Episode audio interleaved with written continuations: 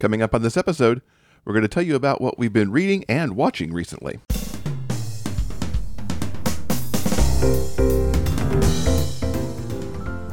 Welcome to episode 407 of the Big Gay Fiction Podcast, the show for avid readers and passionate fans of queer romance fiction. I'm Will. And with me, as always, is my co host and husband, Jeff.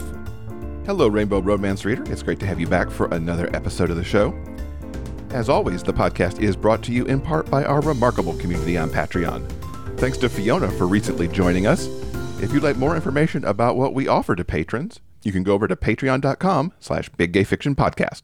So, to kick off this all review special, we're going to very quickly tell you about some of the things that we've been watching and enjoying recently. Not in any great detail, because if we do, we'll be here for a couple of hours. First off, if you love cooking competitions, please check out The Big Brunch, which is Dan Levy's new cooking competition show on HBO Max. So you got cooking, you got Dan Levy. Enough said. Yeah, that's really all you need to know, but maybe eat before you get there because, oh my God, the food that gets made. Mm. The show is charming, it is fun, positively jam packed with passionate chefs who manage to convey their passion without being pretentious about it, which I believe is the show's greatest achievement. I would completely agree. It's very kind. It's in the Great British Bake Off vibe of comfort television. It's just beautiful. And they're really doing some good work here to improve communities as well. It's lovely. Give it a watch. I also want to quickly mention the second season of Chucky. This year, everybody's favorite teenage lovebirds, Devin and Jake, along with their best friend Lexi, are sent off to Catholic reform school and terrorized by various versions of Chucky. And in the mid season, we actually got a Jennifer Tilly murder mystery episode featuring an all star guest cast. And I really think they couldn't top that. But then they wrapped up season two with a Christmas special. and it was insane and outrageous, very bloody and very festive. Those two words don't often go together. it was completely bonkers, and I can't wait for season three. Yeah, me too. This show just continues to push so many boundaries of what you would expect from a horror franchise. Good on you, Don Mancini, because these shows are fun and kooky, and yeah, can't wait for season three. You can find Chucky on USA and Sci Fi on demand, and it should be along any time now on Peacock to stream season two alongside season one. In the category of better late than ever, Jeff and I binged, and I mean binged hard mm-hmm. over Thanksgiving weekend. We finally got around to watching Ted Lasso. And you don't need us to tell you it's genius. It is just as perfect as everyone says it is. So don't be like us. Go watch it right now. And if you've already watched it, tis the season to rewatch the animated Christmas short that they did, because that was just a little extra bonus of genius to come across on the menu of Apple TV Plus. Speaking of Apple TV Plus, they recently premiered their big glossy holiday film, Spirited, which I've heard people describe online as a Broadway musical disguised as a movie. And I couldn't agree more. It's a riff on the idea of three spirits of Christmas doing their job, as they do every year, but this time when they encounter a heartless misanthrope, things go awry in the most festive way possible. It features Will Ferrell and Ryan Reynolds. It's all singing, all dancing, all 100% charming. Check it out immediately. I absolutely adored it. I figured I would from the first time I saw the tap dancing preview that was circulating around, but it just exceeded my expectations in every way. And it really takes the story of the three Christmas spirits in a way that you really haven't seen it before. It was smart, and the singing and dancing was awesome. Ugh, I may have to watch it again before the season's over. And in the festive singing tradition of Spirited, might I suggest the newest Christmas special from Matt Rogers, which just premiered on Showtime. The host of the Las Culturistas podcast and one of the delightful co stars of this summer's Austen inspired gay rom com Fire Island, has decided that the next ideal move for his career is to record a Christmas album. Never mind that he's not a pop star, he's not going to let that stop him. And what follows is a Christmas special that's intimate and festive, shot at Joe's Pub in New York, packed with all of the bat crap, crazy Christmas songs that only Matt Rogers could come up with. They are so insane. the thing is, the songs are hilarious, but he has a amazing voice. He could be in a Broadway musical with that voice. So you've got crazy lyrics with this amazing voice. It was just brilliant. Here's the thing nobody loves the glitz and the earnest, schmaltzy sincerity of Christmas more than me. And the only thing I love better is when someone can poke fun and parody that earnest, sincere schmaltz. And nobody does it quite like Matt Rogers. So if you have the opportunity, please check out his special, Matt Rogers Have You Heard of Christmas? it is currently airing on Showtime and streaming on the network as well. We also want to quickly mention things that we are looking forward to this Christmas season. We've got not one, but two cable TV Christmas rom coms to look forward to. The first of which is The Holiday Sitter, which is airing on Hallmark. It premieres on December 11th. In this one, Sam, played by Jonathan Bennett, he's a workaholic bachelor who babysits his niece and nephew before the holidays when his sister and her husband have to go out of town. Completely out of his element, he recruits help from their handsome neighbor, Jason, and finds himself in an unexpected romance. All of the previews that I've seen so far look absolutely hilarious and utterly charming. I cannot wait for the holiday sitter. I'm so looking forward to this. Jonathan Bennett knows his way around a Hallmark movie. He's also an executive producer on this film.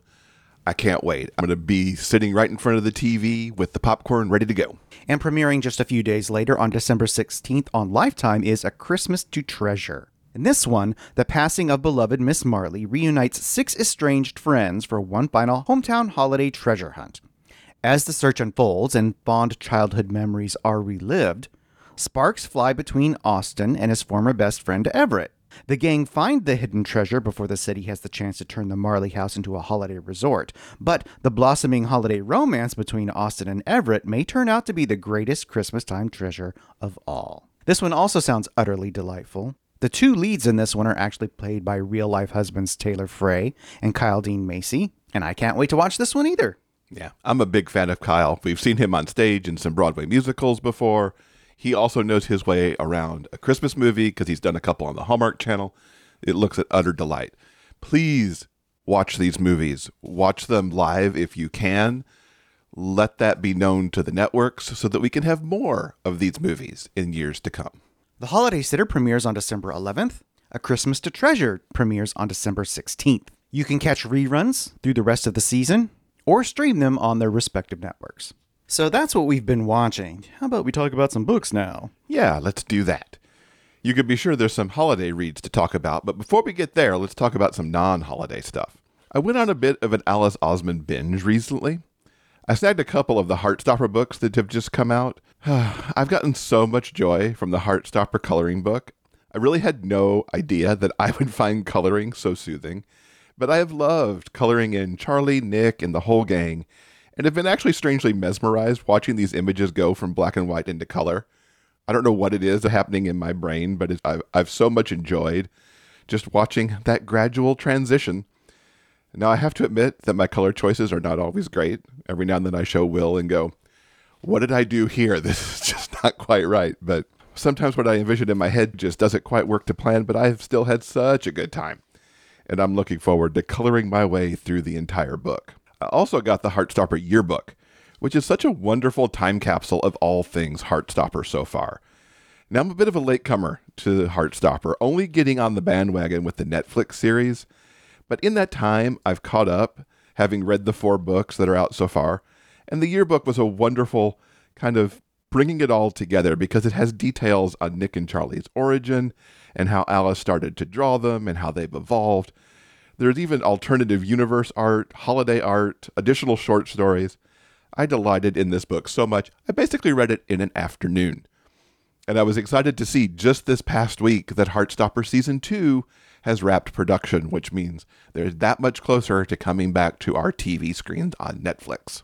I've also read Alice's new novel, I Was Born for This. This is the story of Angel Rahimi, who is a mega fan of the boy band The Ark. She's off to London, skipping what would be the equivalent of high school graduation to meet up with Juliet, a friend that she knows from the online fandom, so that they can attend a meet and greet and see the band's concert at the O2 Arena. Angel's Muslim parents don't understand the allure of the band or making this trip, but Angel goes even while they wish that she would not. They're supportive, but concerned about her obsession with the band. It's not all perfect when she meets up with Juliet either, who has actually invited someone else to hang out with them. The book is also about Jimmy Kaga-Ricci, the Ark's frontman. He's been in that position since he and his friends joined together, played in his grandfather's garage, and made YouTube videos. For all the success, though, being in the band, and especially as their fame grows, isn't good for his anxiety. And while the fans are accepting of Jimmy being trans, they ship him and bandmate Rowan. Now, Jimmy and Rowan are best friends, but they don't love each other like that. Rowan actually has a girlfriend that he can't let the fans know about.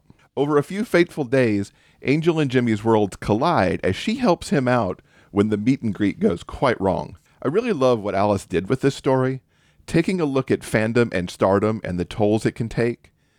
Angel is so deep in the fandom, she doesn't see what she's missing with her family and her friends, especially Juliet, who has had so much going on and desperately wants to talk about it, but she feels that Angel only wants to talk about the Ark.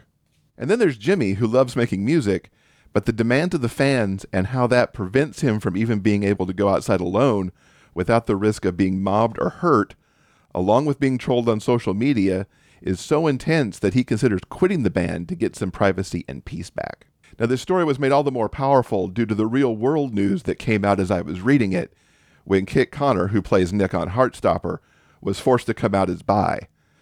No one, public figure or not, should be forced to publicly label themselves or give more of themselves to the public than they are comfortable with.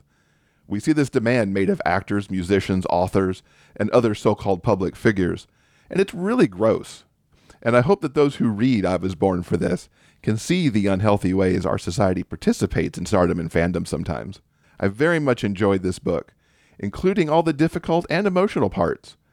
Angel and Jimmy were terrific characters, approaching the band from very different angles. And in the long run, they each learned so much about themselves and how they approach the media property that is the Ark, and how they can both do that in a much healthier way. I can't praise Alice Oseman enough for a compelling and very timely book. So th- that's my Alice Oseman binge that I've been on, and I can't recommend all three of those books enough. Speaking of binges, I want to talk about two Annabeth Albert books I read recently, the first of which is Sailor Proof. In this one, Naval Chief Derek would like to make his ex jealous, so his best friend's brother volunteers to be his fake boyfriend. My favorite thing ever. the welcome home kiss between Derek and Arthur goes viral, and their fake relationship is put to the test when Derek accompanies Arthur to a large scale family reunion that takes over an entire campground. But between canoeing and organizing a kids' talent show, their fake relationship begins to feel very real.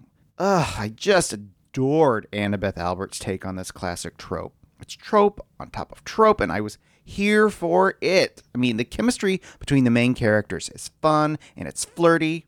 Something I thought was really highlighted by the charming audiobook narration from Greg Boudreau and Joel Leslie, which they continue in the next book in this loosely connected duology. Sink or Swim, which is about Navy guy Calder, who thinks he's won a mountain cabin in a poker game when in reality it belongs to Dr. Felix and his two nieces. With Calder's sprained ankle and a snowstorm that has closed the main road, it's a case of very cozy forced proximity as the two heroes get to know each other while taking care of Madeline and Charlotte. They go sledding, play cards, they make pancakes, and when the girls are preoccupied, manage to steal a kiss or two and maybe a little bit more. The storm eventually clears, and everyone heads home where Calder and Felix find time for a real life grown up date night out. A weekend return to the cabin has Calder rethinking the no relationship just for fun policy that they have. And they easily slip into spending pleasantly domestic time together, dance recitals, and cooking together even weekends spent organizing and rebuilding Felix's pantry. But the thing is, Felix's painful divorce has him stubbornly refuse to call what they have just about anything other than a relationship. Ugh, these lovable dummies. They're so perfect for each other. They're perfect at taking care of the girls together. It, it's just so meant to be, which they do eventually realize. And we end the story with the two of them attending Derek and Arthur's wedding together because nothing says serious boyfriend quite like being someone's plus one at a big family wedding. Both of these stories feature main characters who really vibe with one another. It really comes across on the page. They might have tumbled into each other's lives, but in both cases, it's quickly obvious that they are meant to be. Both stories I would classify as low angst. Thank you, Annabeth. It's exactly what I needed. But that doesn't mean that these characters don't have stuff to figure out relationship wise. When it comes down to it, both Derek and Arthur, and Calder and Felix, sit down to hash out the issues and have difficult big boy conversations. So we've got sexy trope filled romance with emotionally intelligent conversations. I mean, hello, ding, ding, ding. That's two winners, in my opinion. So please check out Sailor Proof and Sink or Swim if you haven't already. It's so nice when you can find something to binge. I had my binge, you had your binge, and we were all very happy. Very, very happy. So let's talk about some holiday reads now. If you listen to my interview with Lee Blair that was in episode 406 from last week, you know I've become a big fan, and that I was in the middle of reading 24 Dares of Christmas when we were chatting. I've since finished it, and it's probably not a surprise that I was absolutely delighted with this return to Lee's Dahlia Springs universe, and this time for a wonderful holiday story. Reed's come back to Dahlia Springs for the first time in years. He's got a month off before he relocates to Seattle. He got a promotion that will let him get out of the Portland office where his ex girlfriend also still works. His Aunt Catherine asked him to watch her two dogs while she heads to Europe for the holidays. And Reed figures he's going to stay in, eat junk food, and watch a lot of TV. He's not really into the holidays, so this works for him. When he arrives, though, he finds Warren in the house, hanging out with the dogs, waiting for him. He also discovers that Aunt Catherine left him an advent calendar, like the ones he'd created when he was a kid. It's full of dares. Warren and Reed pretty immediately start to click and want to hang out together. And Catherine's dares, meanwhile, are designed to draw Reed out of his shell getting him to do holiday things. He'd been a fan of the holidays when he was a kid, and at some point he lost that. And getting him to do holiday things also leads him to getting more involved in the town. It's a cleverly designed tactic by someone who clearly loves Reed and wants him to remember the joys of life and the season. It doesn't hurt that it was also designed to help him make friends in town, and that included Warren, who happens to live in the small guest house in Catherine's backyard. Reed and Warren end up doing many of the dares together, and that brings them closer. And Reed realizes that he's getting feels for Warren. And that leads to his own bioawakening, too. Now, Warren's got his own struggles. His photography business tanked, and it's left him in debt and back in Dahlia Springs. And he works multiple jobs to try and dig out of this hole.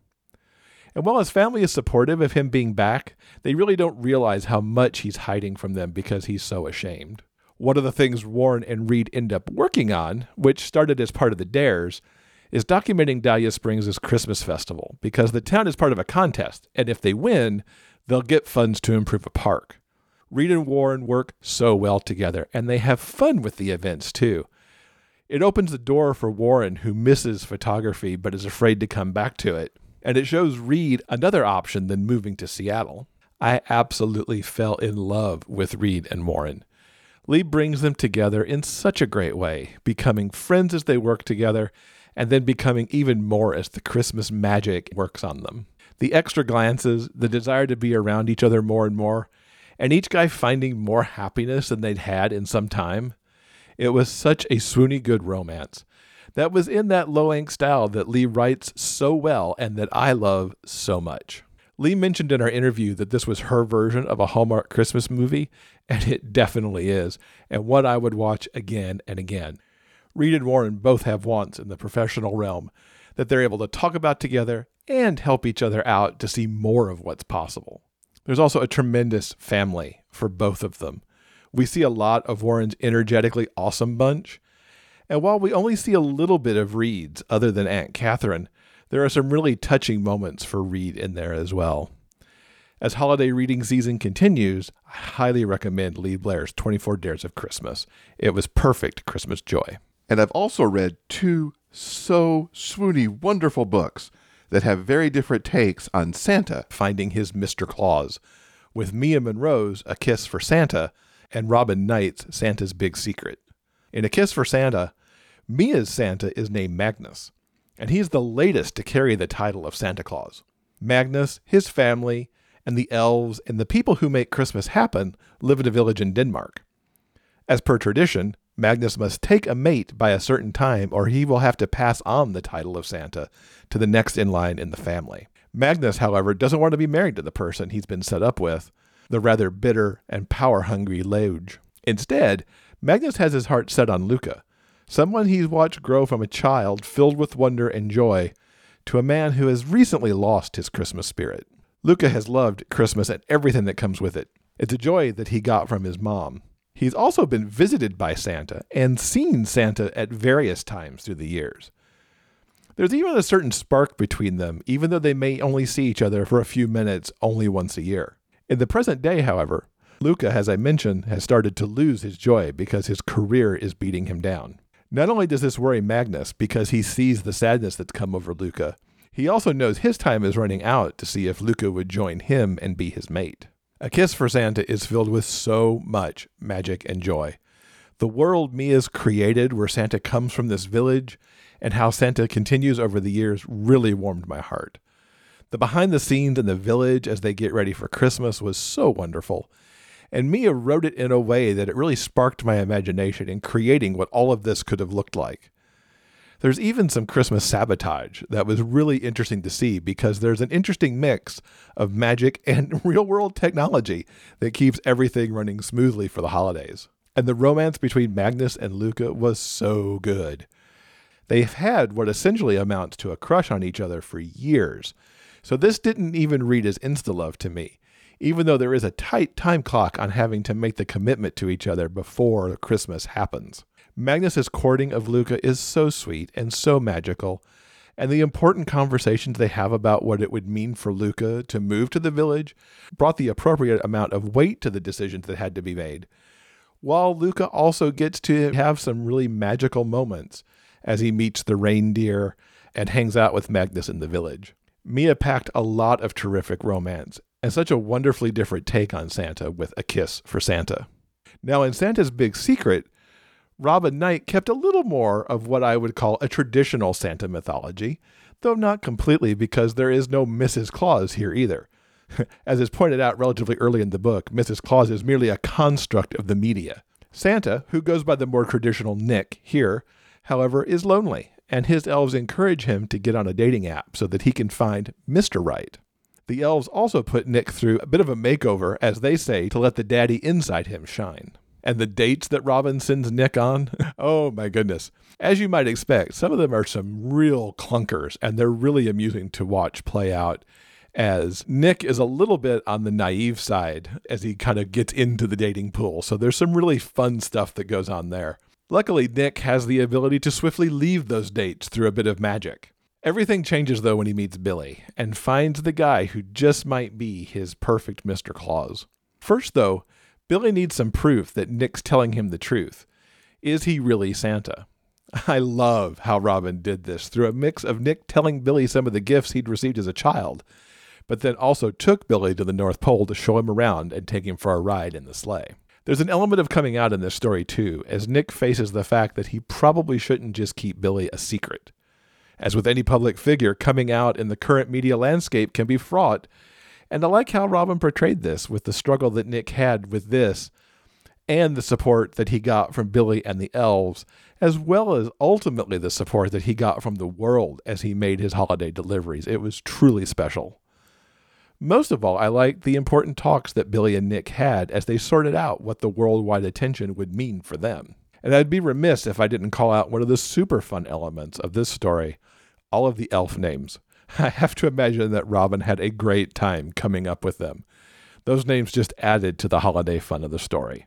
So if you're looking for some great holiday short stories and want those couple of different takes on Santa falling in love, you can't go wrong with both A Kiss for Santa from Mia Monroe and Santa's Big Secret from Robin Knight. And there's one more that we want to mention that we have both read and absolutely delighted in. I had no idea that the combination of Julie Murphy and Sierra Simone could produce a book as absolutely wonderful as A Merry Little Meet Cute. Oh my gosh. I would describe it as sublime. Yes. That's a great word for it. It's so charming and so funny. The story is about a plus sized OnlyFans model named B. And, you know, because of romance reasons, she ends up being cast in this very wholesome Christmas movie. And her co star happens to be Nolan, a former boy band member who's trying to leave his bad boy days behind him. And for both of them, filming this schmaltzy Christmas movie is a big deal. B is, of course, not ashamed of her adults only work, but sees this project as a stepping stone to more, you know, quote unquote legitimate acting projects. Meanwhile, Nolan has his family to take care of and is trying to rehab his bad boy image. What may have been cute in your 20s, you know, ain't so funny anymore when you're reaching 30. So both of them have a lot writing on this movie. And what's really hilarious is like from the moment they meet, there's instant chemistry. Nolan actually just happens to be B's biggest fan. Mm-hmm. she, on the other hand, had posters of him hanging up in her childhood bedroom. So they're hot for it from the get go, which makes their story funny and remarkably horny. That's how I would describe this book because it describes the like sexiness of a contemporary with the humor of a rom com. Both B and Nolan are self described bisexual disasters, and obviously their attempts not to fall in love while making this movie don't go very well. and trying to hide their blossoming relationship from all the secondary characters, of course, doesn't go well either. I don't know. I just can't recommend this book enough. If you look up hilarious holiday romp in the dictionary, I think you'd find my merry little meet cute. I think you just might. They also make one of my favorite type of holiday movies. It's got some time travel in it for reasons. It's got a princely character meeting the very much not royalty. So it, it hit that aspect of it and them trying to figure out how to film this movie in the usual, you know, super short holiday movie filming window. And there's so much going on behind the scenes that is so hilarious. And Julie and Sierra have really created some amazingly complex and wonderful characters. You so badly want Nolan and B to get everything that they want, to get the romance, to get that happily ever after, to not make their lives perfect, but to take care of their responsibilities to their families and to their future projects and to being together. and it's all wrapped up in that horny, funny package. It's just it's pretty much one of the most perfect Christmas stories and perfect romances that I think I've ever read. So yeah, if you haven't picked up a Merry Little Meet Cute yet, because it's actually been out for a little bit, you really have to add this to your holiday reading list because it's just perfect. So we've reached the point in the show where I mentioned that this episode's transcript has been brought to you by our community on Patreon. If you'd like to read our conversation for yourself, simply head on over to the show notes page for this episode at biggayfictionpodcast.com. The show notes page has links to everything, and I mean everything, that we have talked about in this episode. And with the holiday shopping season underway, we'd like to remind you to shop your local booksellers as much as possible. They definitely need your support. And if you're book shopping online, we highly recommend bookshop.org for paperbacks and hardbacks and libro.fm for audiobooks. Both of these sites allow you to select a local bookstore to support with your purchases. In our show notes, anytime we can link to libro.fm or bookshop.org, we'll do so, and you'll find their links alongside the other purchase options. We hope that you'll support your local shops this December and always. All right, I think that'll do it for now. Coming up next in episode 408, we're going to be talking about some of our favorite YA reads from 2022. That's right. It's time to start the year in review. Next week, we'll talk specifically about young adult books. And let me tell you, it was so difficult to narrow that list down because there's been so much awesome in 2022. This episode's going to be a little bit different, too, so you'll have to tune in to see what's up. On behalf of Jeff and myself, we want to thank you so much for listening, and we hope that you'll join us again soon for more discussions about the kinds of stories we all love the big gay fiction kind. Until then, keep turning those pages and keep reading. Big Gay Fiction Podcast is part of the Frolic Podcast Network. Find more shows you'll love at frolic.media slash podcasts. Original theme music by Daryl Banner.